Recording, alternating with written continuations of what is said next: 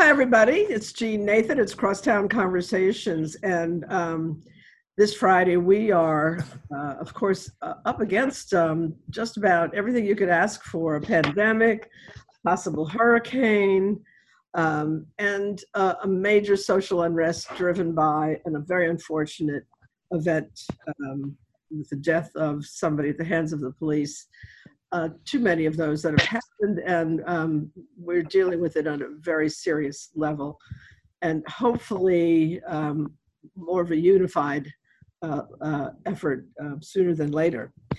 Um, but I'm optimistic in a way uh, with all of this that's going on that um, we're going to tackle it with um, a, a, really serious um, uh, focus on trying to um, make better things happen. And one organization in the city of New Orleans that has been doing that, but is kind of doubling down right now, is the Helis Foundation um, which has joined with the Louisiana Endowment for the Humanities to really try to help New Orleans um, critical cultural institutions. And uh, I'm, I'm really interested in this discussion because I think a lot of people are not that aware of the humanities and don't even really know what that means, including myself. I often have trouble just distinguishing between cultural activities in general and, and that which falls under the title of humanities. But we have on um, the call with us uh, Jesse Haynes, who's the managing director of the Helis Foundation, and Chris Harter, who is executive director. I'm sorry, he's not executive director, but he is one of the leaders of the, uh, the um, uh, Louisiana Endowment for the Humanities. Um, so, um, Jesse, let me start with you because again, the Helis uh, Foundation uh, certainly has been a major part of the um, community's uh, art um, resources. Uh, we, we often talk in New Orleans about not really having as, as strong a philanthropic base as many cities around the country. But um, the Helis Foundation is a major exception to that. And um, you are putting yourself on the line here to help the humanities in their special effort, their culture care program, if I have that title correct, um, which is again a, a, highly focused effort, the Louisiana Culture Care Fund, to make sure that organizations that are being hit hard uh, by the pandemic and by other factors um, can make it through this this rough slog that we're in. So first of all, give me just a, a quick uh, background on the um, on your foundation and uh, and then tell me about um, the effort you've made with the Louisiana Humanities Foundation and, and why. Sure. The Helis Foundation is committed to providing funding throughout the greater New Orleans area um, for mainly high quality arts access opportunities through our institutions, whether it be through exhibitions and programming, as well as through public art installations and supporting other cultural organizations throughout the city in all media, however, with a more specific focus on visual arts. We also do have a general fund that we have been using um, to donate significant funds to first responding organizations such as Second Harvest right now, um, which is sort of the one that we speak about less just because um, it's not as you know highly focused as the art funds. Um, so I'll speak briefly about sort of why we were interested in focusing on this. At the beginning of the pandemic crisis, I think there was a lot of um, wonderful efforts in terms of large funds established to help various sectors such as gig economy workers, artists specifically. Um, you know, various, again, like we were talking about, this sort of first responder type of um, food, supplies, things like that. And yet there really was no central repository for funding to go for infused funding to cultural organizations and institutions in New Orleans.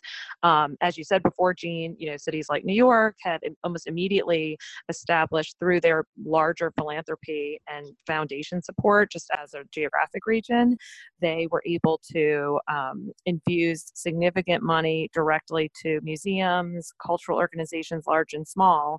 And there really was no effort um, initially in New Orleans like that.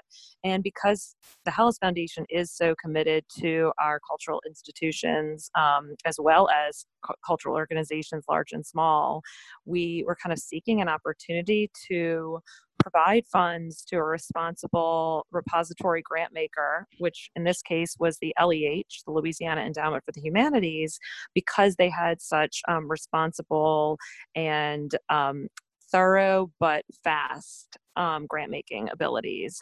The LEH received significant funding from the NEH um, to push money out directly into the hands of institutions and organizations in New Orleans and across the state. And the NEH, let's just uh, let every. Uh, oh, the national, yes, the National Endowment for the Humanities. Um, they provided significant funds to the LEH um, for the LEH to almost immediately, through a streamlined process that required very little um, red tape and you know significant effort on the parts of organizations throughout Louisiana um, to you know infuse these organizations with money. And so when we had the opportunity to provide funds to the leh to do the same thing um, with a specific focus on new orleans we were very excited about that opportunity because it was a way for the Helis foundation to shore up um, so many of the organizations that we already support as well as those that we do not have a relationship with um, and ensure that this sort of cultural landscape here you know was being taken care of organizationally uh, you know a huge problem facing so many of our museums and cultural organizations that provide services across the community was the ability to um, maintain staff. Um, a lot of them received ppp money but not everyone did and so hearing that not every organization was able to continue to meet p- payroll this was something that was very interesting to us because we recognize that for artists as well as the community to keep on um, functioning in our cultural landscape, we need our hardest working organizations and institutions to stay alive. Um, and just our relationship with the LEH has been longstanding because they do such excellent work in the humanities field. It felt like a natural fit for us to work with them um, and allow them to do the grant making, and right. they have the they have the capacity to do so. So, and I want to just call attention to the fact that um, you know, in, in New Orleans, we tend to think about culture differently from the way people do in some other cities. I, I, often recall a conversation I had many, many years ago with somebody who was uh, working here in New Orleans, but wasn't from here, who, um, when I was talking about how culturally rich the city was, she was sort of poo-pooing that, saying, "Oh, well, you really don't have as much, you know, symphony and ballet and and um, uh, kind of high high culture as some other places. And and I said, well, actually that's not true. But but more than that, um, we have a very rich original culture that, as we always say here, bubbles up from the streets, from the porches, from the homes in New Orleans. It's a mm-hmm. they. Um, so I think there's a lot of people who kind of think that our culture somehow just come grows out of the ground like weeds and doesn't need to be watered it doesn't need sun and um, you know it really takes organizations such as the foundation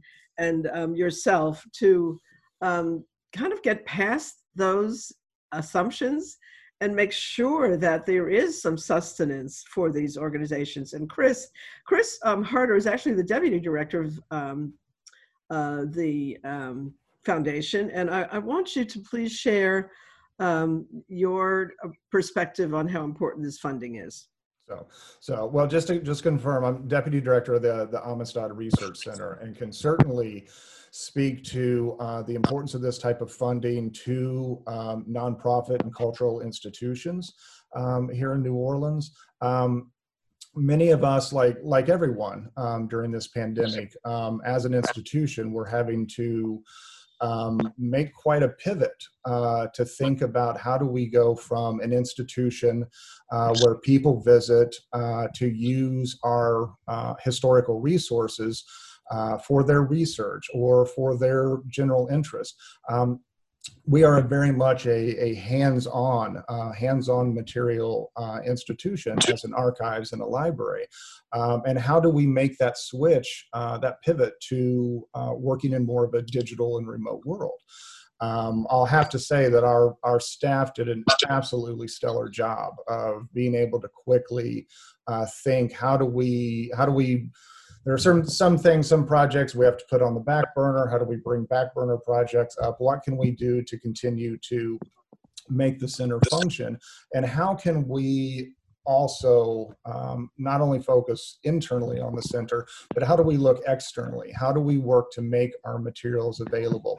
Uh, of course, this hit during a time when suddenly the schools were out and teachers and students were having to think um, how to teach and learn remotely. Um, so, one of the things that we really focused on was trying to get information out about our um, uh, online digital um, educational platform, our digital collection, so that teachers and students would have resources that they could pull into uh, the, the remote classroom and, and for projects.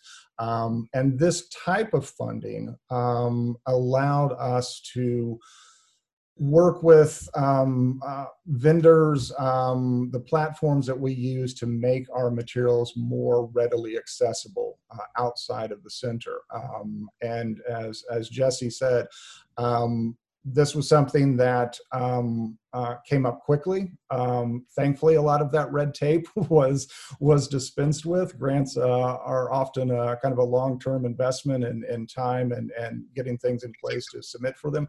So being able to um, see the support of the Helis Foundation and the Louisiana Endowment for the Humanities uh, to help us quickly make that pivot into a digital and remote world um, to continue to make our materials accessible to to everyone um, as, as, best we can was was certainly um, um uh, a, a, situation that we were we were thankful to be able to uh, work with.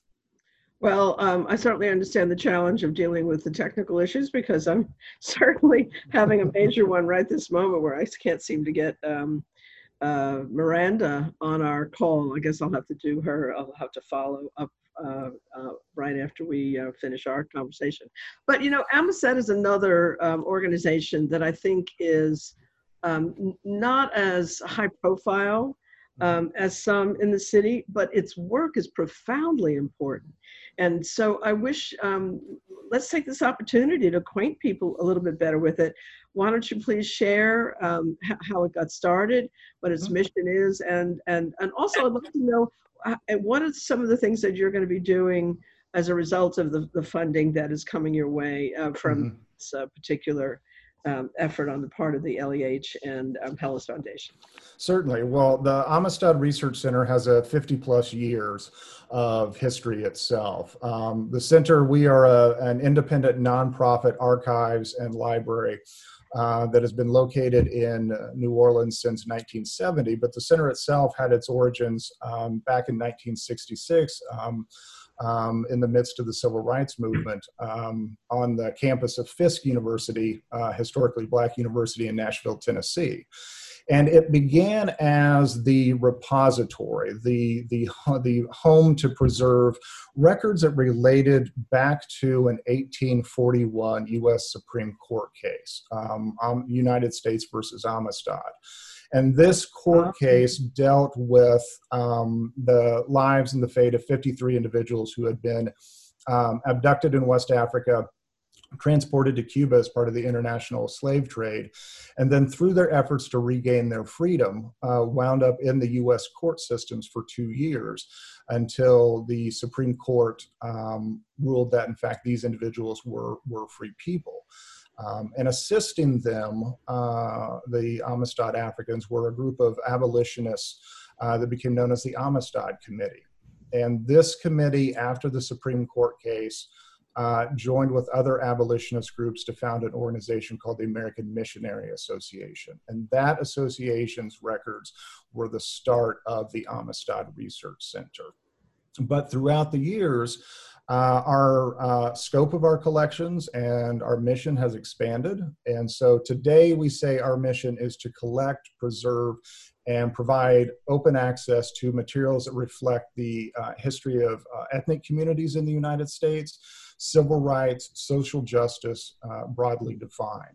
And so, what we do is work with donors, um, individuals, families, organizations who donate um, everything from letters to oral histories to home movies, uh, books, artwork that reflect that general scope we work to preserve and organize this material and then make it available for anyone. Um, a lot of our researchers come from universities and colleges uh, to do research, but we also work with a number of educators, uh, middle and high school students, uh, filmmakers and the media, creative uh, writers, artists um, who find uh, uh, source and, and, inspiration in our collections. Um, and then they go on to um, uh, write novels, uh, write historical texts, make movies that tell the story of, of America, and often those stories of individuals and communities that haven't been told um, in the past or told correctly. Uh, so as a library and an archive, our, our goal is to make our materials as, as widely accessible as, as, as we can to everyone. Um, we've been in, in two, Chris, or, let, me, yeah. let me stop you for just a minute, um, uh, just to give people a little bit of a flavor for the richness of your material. Give me just a couple examples mm-hmm. of the kind of materials that you have that Certainly can access and and also let's be sure and tell people where you are and mm-hmm. how they can access the material Certainly. So when you walk into the Amistad Research Center, you have the opportunity to read the letters of civil rights activist Fannie Lou Hamer um, in which she's talking about the stress and the toll that her activism is taking on her family, um, how her landlord uh, is trying to kick the family out of their home um, because of her activities. You can come in and see um, photographs and moving images and actually read the court cases that um, or the court documents related to the 1960s integration of public schools, uh, the four young girls who integrated William Frantz and McDonough 19. Um, you can come in and look at photographs of uh, individuals who played in the old Negro Leagues baseball here in New Orleans. Uh, we have films, films of African American Mardi Gras balls um, in the 1950s and 60s. So those are just a, just a few of the things that are accessible here. But we've been in, as I said, we've been in, in New Orleans since 1970, and we're currently on the campus of Tulane University uh, and have been since the, since the mid 80s. But um, while we're housed on Tulane's campus, we're actually an independent nonprofit institution. So we're a partner institution of Tulane, but separate governance, separate budgeting and finances. Right.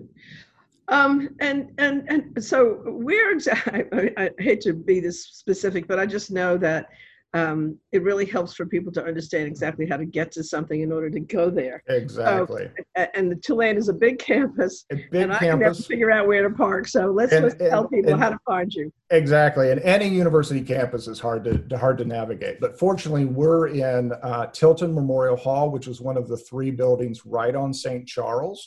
So we're right across from Audubon Park. Um, so that right main building, when you're looking at the circle? That main building, that circle, that's Gibson Hall. We're the one, if you're facing the university, we're the one just on the left. So um, streetcar stop right in front of our building.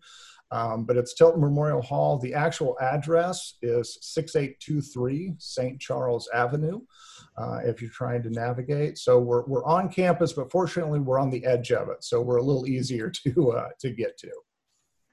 Um, I, I, I would imagine that people, uh, let's talk about some of the uses, some of the ways that people have been using your material. So mm-hmm. if somebody's making a film about a civil mm-hmm. rights incident event, and I, I, imagine there's going to be more of those coming up now because mm-hmm. we really are dealing with a kind of hot moment in right. reviewing our, our civil rights history.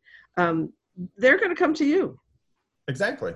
Exactly. And they're going to work with our staff who will help them identify um, resources that we have that's that's available. Um, and we make those materials available for, for somebody who can come in. If they can't come in, if they can't make it to the center, we try to work with them to provide remote access, either through duplications or say, for example, it's, it's um, an oral history or a film clip. We might be able to upload that um, uh, to the web for them to view it. Um, you speak of speak of um, you know, uh, civil rights activities and filmmaking. We're actually in the midst of uh, digitizing a uh, 90 plus hours of a civil rights era documentary called Black Natchez.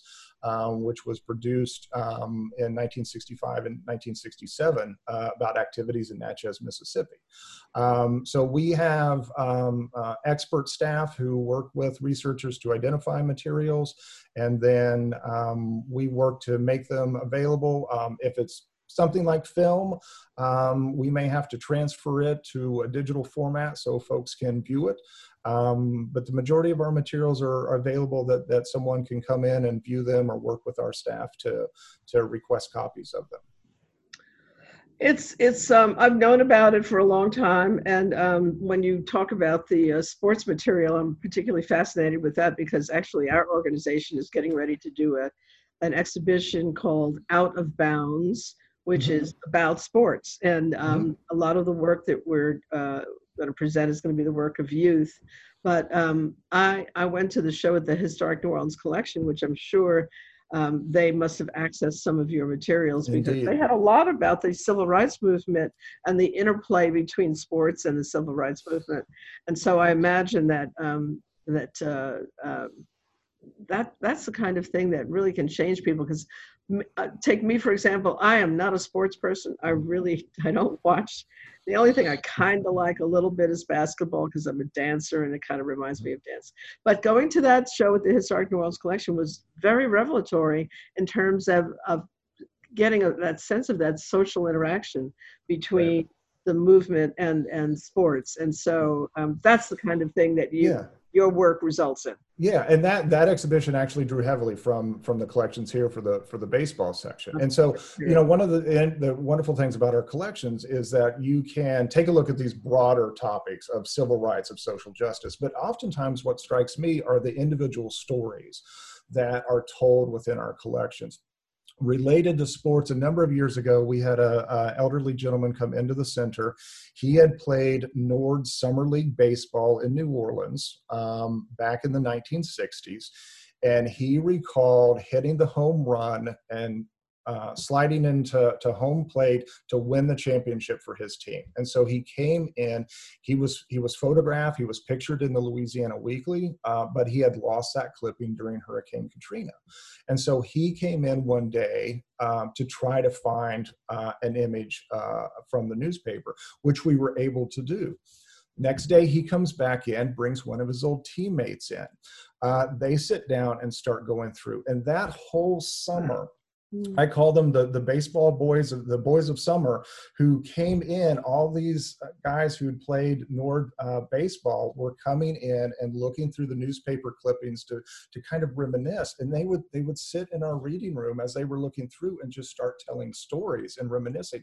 And I looking back on, it, I thought, oh, I wish we would have had tape recorders just to just so they could share their stories. Yeah. Um, but that's that's the the type of things that that yeah. I I really really enjoy seeing it at Amistad is individuals coming in and kind of making those personal connections of their stories, their family stories with the before materials I move back, uh, before I move back to um, Jesse, because I want to find out about some of the other organizations that um, this fund has been uh, um, helping.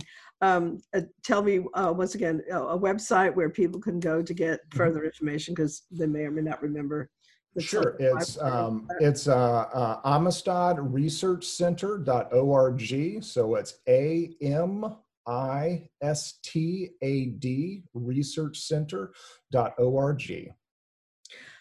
All right, Jesse. Um, yes, ma'am. To be able to play a role in supporting uh, that initiative, I'm sure.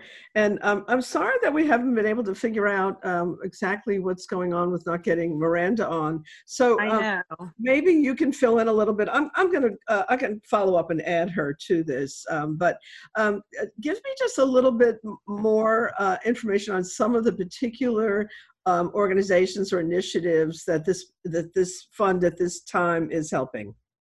So I actually, because we trusted the LEH so implicitly, they were sort of the they were tasked with a with the entire rubric for selecting the organizations and institutions that received the funding. So obviously, we were just simply the funder in this because we, um, you know, the LEH has a longstanding relationship with so many um, of these organizations, as well as the ability to quickly vet and provide funds to those, um, maybe even that they did not have close relationships with. So I do defer to Miranda because I can't tell you the particular names of the organizations just because unless um, we have received a thank you thus far there is no formal you know i haven't i, I don't know who all has been selected um, as a recipient. I was actually thrilled to see that amistad was a recipient. Um, i have gotten word from certain organizations thus far that you know to say thank you because they have received notification that they did receive these funds and that we were the um, it was you know specific to our funds. Um, one such that I have heard from is the Ogden Museum, which um, everyone knows that we are a large supporter of theirs. Just and really admire the work they're doing in the community, particularly right now in COVID with all of the digital platform work that they have rolled out so quickly. Um, but I am unsure as to many others yet, and I look forward to sort of hearing more about which organizations. Again, big, small, brick and mortar institutions to organizations that have um, no no office space even. Um, so I'm Yeah. very intrigued to learn more. I wish I could speak to the specific ones. Um, Well, we'll, um, I'll, I'll, So I'll catch up with Miranda and get some more on that. sure. But before, before we um, end our uh, conversation, let me just um, ask you to please um, add um, uh, a little bit about what you have um, uh, been doing in general, because of course the, the most prominent uh, thing that people are aware of is the um, all the sculptures that we see on Poydras Street, because there isn't any of us that don't pass down uh, Poydras Street at some point. yes. And so it's great to be able to see sculpture um, up and down that avenue. I, I just, it's one of my favorite um, things in New Orleans in, in terms of public um, art, architecture, all of that. So thank you for all that. Um, but um, besides that, and this uh, cultural care uh, program, what um, what else are are you all um, uh, up to these days? What what is your focus on in terms of um, other initiatives? Sure. Um, thank you for asking because it's been interesting with COVID sort of obviously slowing down and stopping the visitor experience for a lot of exhibitions we're supporting. Um, it's nice to have the opportunity to talk with folks about how they can still engage with some of our projects, even digitally, for the time being. We um, currently have supported the Mickalene Thomas Show, which is at the CAC, and the CAC is opening, um, I believe, I don't want to give you the wrong information, I think yesterday or today and they'll be they'll remain open through July. I'm sorry, June 15th, and that will be the end of the Mickalene Thomas show, which we supported. And um, it's an incredible, incredible body of work um, produced by Mickalene Thomas. So I hope that people in the next couple of weeks can go and enjoy that through the socially distanced programming um, that the CAC is offering through time tickets and you know um, lower capacity than they can accept the 25% capacity. We Yeah, also and, and the currently CDC have- is a big is a, is a big space, and it, it's Yes. So hard to be able to move around there and and, and Which not is- be on top of somebody else. So um, I we are thrilled that that will see that remain. Mhm. We are thrilled that that will remain, you know, that people will be able to catch it before it closes. Um, and then another um, exhibition that we funded that is up is the uh, Melvin Edwards show at the Ogden Museum, which um, will be will remain up through I think mid August or maybe even September now due to COVID. So um, once that institution reopens, people will be able to engage with that as well. It was only up for a couple of weeks and it was a large investment on our part that we were really excited about. And so I'm hoping that, um, you know, once people are allowed to go to the museum, they'll be able to um, enjoy the Melvin Edwards show. In addition to that, we are gearing up for Louisiana, including the holidays, and that is an open call exhibition of Louisiana artists um, making contemporary work currently in the state. It is jury juror. The juror this year is René Morales from the Perez in Miami, and it's always an incredible opportunity for Louisiana artists to gain exposure to curators from all over the world as well as show their work um, at the museum. So that will open, and we're really excited that that will still happen um, because it's an important project of ours year after year. And then one other thing that I'd like to bring the public's attention to is that the Enrique Alferez Sculpture Garden, which sits within the Botanical Garden, has been open now um, for the past couple of weeks, and we will we continue to pay for the free day on Wednesdays. So it's currently free on Wednesdays, and the garden is remaining open until eight o'clock at night. Uh, can, uh, can I just, I Um, have to, I have to, let me just, new kitchen garden serving picnic meals, so you can safely socially distance. Um, and- I think we're having a little bit of trouble with Jesse's audio at the moment. oh no, I thought you were. Do you hear me? Yeah, it was just kind of like slowing down a little bit as if. Oh no, do you hear? Am I better? Coming to a, a But um, Am I let- let me better? just- I wanted to, I did, maybe you were waiting for me to add a comment, which I really want to do because the Alpharez Garden is, I think, one of the most exquisite um, combinations of landscaping and sculpture that I know of. And I'm gonna, I'm not gonna say I'm a world traveler, but I have spent time in um, quite a few other uh, locales and their sculpture gardens. And it's just so beautiful. It's, it's just beautifully landscaped. The sculptures are beautiful. The lighting is beautiful. It is a, it's just a great place to come any time of day. And I would say twilight in the evening would be a great time.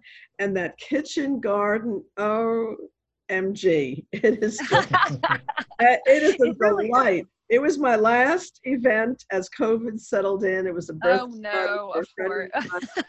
and uh, we were right there next to the food preparation and that is Yes. a total delight and i highly recommend that as well i remember when i did a little work with the um, garden just after uh, katrina when we had a, a grant to do some marketing and and we we started doing some little uh, food service things in that garden and it just it was just such a natural uh, place for it, and the kitchen is really an important realization of its of its possibilities. I've taken a lot of your time, guys, and I really appreciate it. I'm not sure what happened to Miranda. Miranda, you're not on, are you? No, I'm going to get her on uh, separately and and get her story about some of the other organizations that have benefited from this. But Yeah. um, so many thank yous to the Helis Foundation um, and to Amistad for making all of that really fantastic material available. I'm going to come see you about some of that sports material. Maybe you Look have forward some to it. names of those gentlemen who were there. I would absolutely love to be able to invite them to our but um, uh, I, really, it's it's a wonderful moment to be able to talk to people who are trying to um, do some good things in the midst of a very difficult time that we're going through in the country. Okay, hopefully, when this show airs on Friday, I hope that we will be seeing that little storm down there in the Gulf going someplace else. So maybe we don't have to add that to the mix. But um, Oh Thank you my. all. Thank you, Jesse Thank you, Haynes. Jeanne. Thank you, you. Jesse. Harter. And um, please uh, call on us whenever you have something fantastic going on. And uh, of course, thank you to Bob Maroc for getting you on the show. Thank you so much. Thank y'all Thank so you. much. Take care, everyone. There. Thank you. Bye-bye. Bye bye. So um, we now have uh, Miranda Restovic, who is the executive director of the Louisiana Endowment for the Humanities. I hope that's president and executive director. Um, and they are the organization that's actually managing the Louisiana Culture Care Fund, um, which is sponsored, as we've been discussing, um, largely by the um, uh, Helis Foundation. So um, I am uh, really fascinated to uh, talk with you about the program in general, but also about um, how the Louisiana Endowment for the Humanities has embraced and um, related to the history in our country of slavery and then the residuals of slavery, which um, live with us today in these huge protests we're seeing all over the country um, that are addressing the continued um, police violence, really, uh, against um, uh, African Americans, and and I'm sure if we look into it further, um, that that uh, uh, will include a lot of other um, minority groups as well. I mean, I, I, I don't have the uh, the story on that, but I, I know there's a story on that. So um, tell me, first of all, just um, why uh, you felt it was important to do this particular project. We've had quite a bit of background on it already um, from Amistad and from the Helis Foundation, but um, I'm interested to hear since uh, I believe that your organization actually generated this this project. Is that right? That's right. Um, yeah, I mean, I think, Jeanne, we, um, it, we, it feels like we're going from one uh, emergency to another and it's uh, simply getting compounded. But back two weeks ago when the pandemic was the biggest news cycle, um, you know, I think what we recognized was that um, this was a moment in time that uh, if we could, the LEH needed to step up and in whatever way possible support our long-standing partners, which are our cultural institutions around the state, uh, upon whom we rely to do our work at the LEH, but also uh, those being the institutions that really um, undergird the cultural economy of the state and much of the innovative programming and educational programming uh, for our public uh, about our history and our culture. So, you know, the the idea really was whatever we could do to to to help others. That's what we were called to do. We were entrusted with federal dollars from the first uh, relief bill uh, that came out of Congress and that was sent to us through our parent organization, the National Endowment for the Humanities, through the CARES Act. So we had some funding to put towards the initiative. Um, and uh, we mobilized across our staff to be able to quickly and nimbly accept applications for operating support that was really intended to help triage and stabilize our cultural institutions, which we feel like are the bedrock of our cultural economy and really our way of life um, in many ways. So it was the least we could do. Now I want to, you know, put out there, Jeanne, that the funding that we're making available will not make any one organization whole. Um, the pandemic has wreaked havoc um, on everyone's lives, on the economy, not just in Louisiana, not just in the United States, but globally. Um, but uh, a helping hand is what we were able to provide, and that is what we are doing. So, um, actually, I'm glad you uh, landed on that subject so early in our discussion because that's the one that really um, has me pondering and all of us pondering the future. Um, it, it's one thing for us to uh, seek some kind of initial relief uh, for the predicament that um, organizations and corporations and individuals and institutions, all of us, are faced with. Um, but then there's the future. And um, that there's, of course, huge uncertainty. Nobody really knows how this is going to develop um, there's also these amazing revelations that are not revelations of things that some of us didn't know and weren't aware of, but they didn't have the profile and, the awareness level they have now, such as how um, uh, people with less means are so negatively affected in their health and that they would be in fact more vulnerable in um, to the virus and uh, to death and um, and then also we've learned about um, how pollution plays a role, and that's uh, um, very intermingled, of course, also with uh, the history of land use in our state and how um, many areas that um, are populated by our minorities have, in fact, taken a, the brunt of the petrochemical industry um, over the years, and that pollution has contributed also to a higher death rate. I think that the number I've heard is a 15% higher death rate. These are amazing things. We kind of knew it, um, and there has been there have been recent initiatives um, taken to try to counter that that of course are being fought by the legislature right now i'm sure you're aware of that um, so some of these efforts that uh, municipalities have been developing to resist taking money uh, from what they could be using for local programming and giving it in tax incentives to the petrochemical industry. And so now that's being um, the right to do that I don't know who came up with that when, but that's a remarkable development. But now the legislature and the lobbyists are trying to fight that off. So this is a, a fraught time.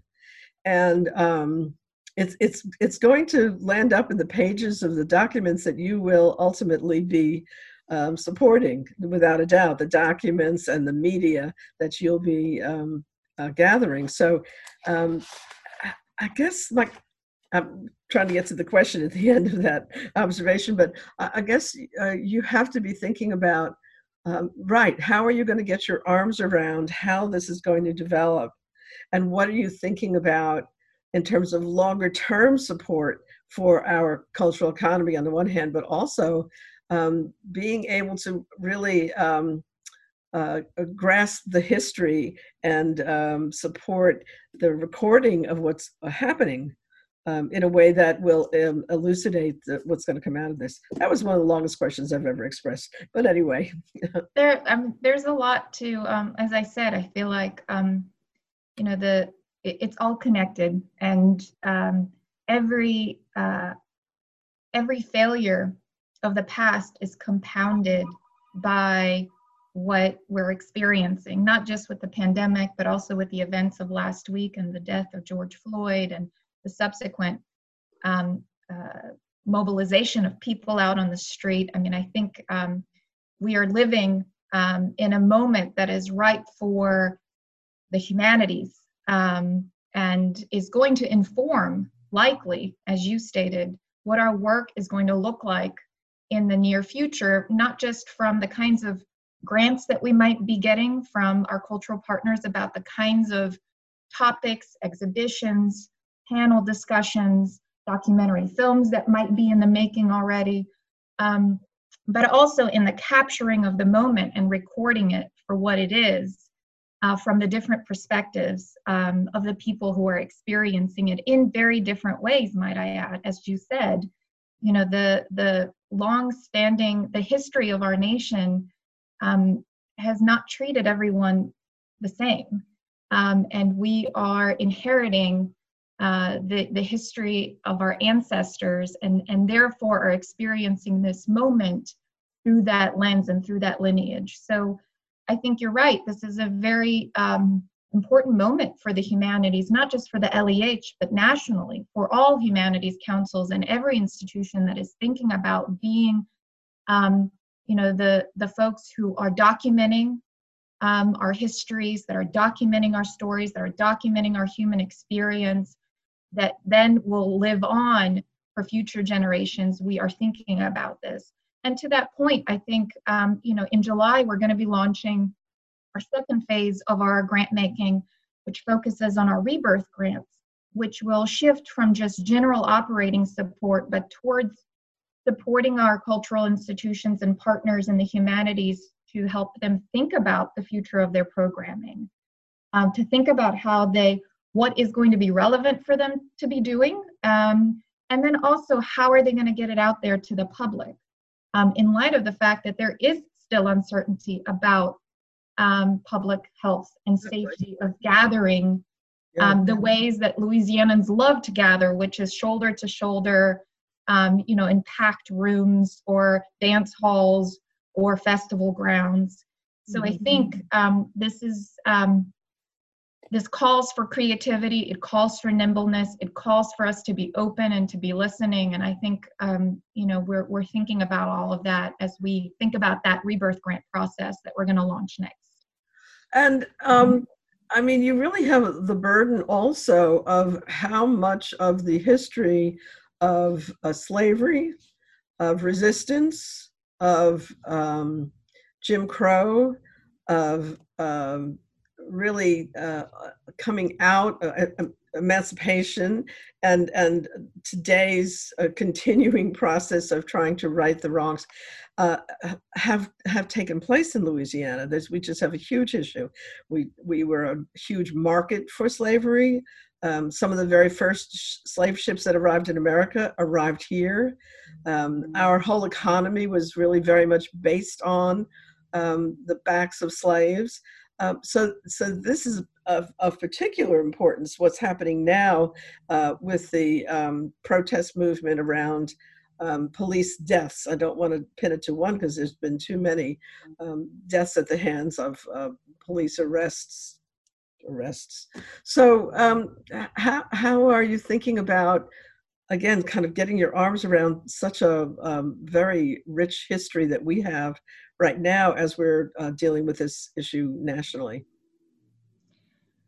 Well, I, th- I think about it in terms of, um, you know, what we can offer. Um, and I think what people know the LEH for and our platforms like 64 Parishes Magazine and our encyclopedia on 64parishes.org as well as the kind of public programs that we have supported or recognized, um, is that we are a trusted source of information.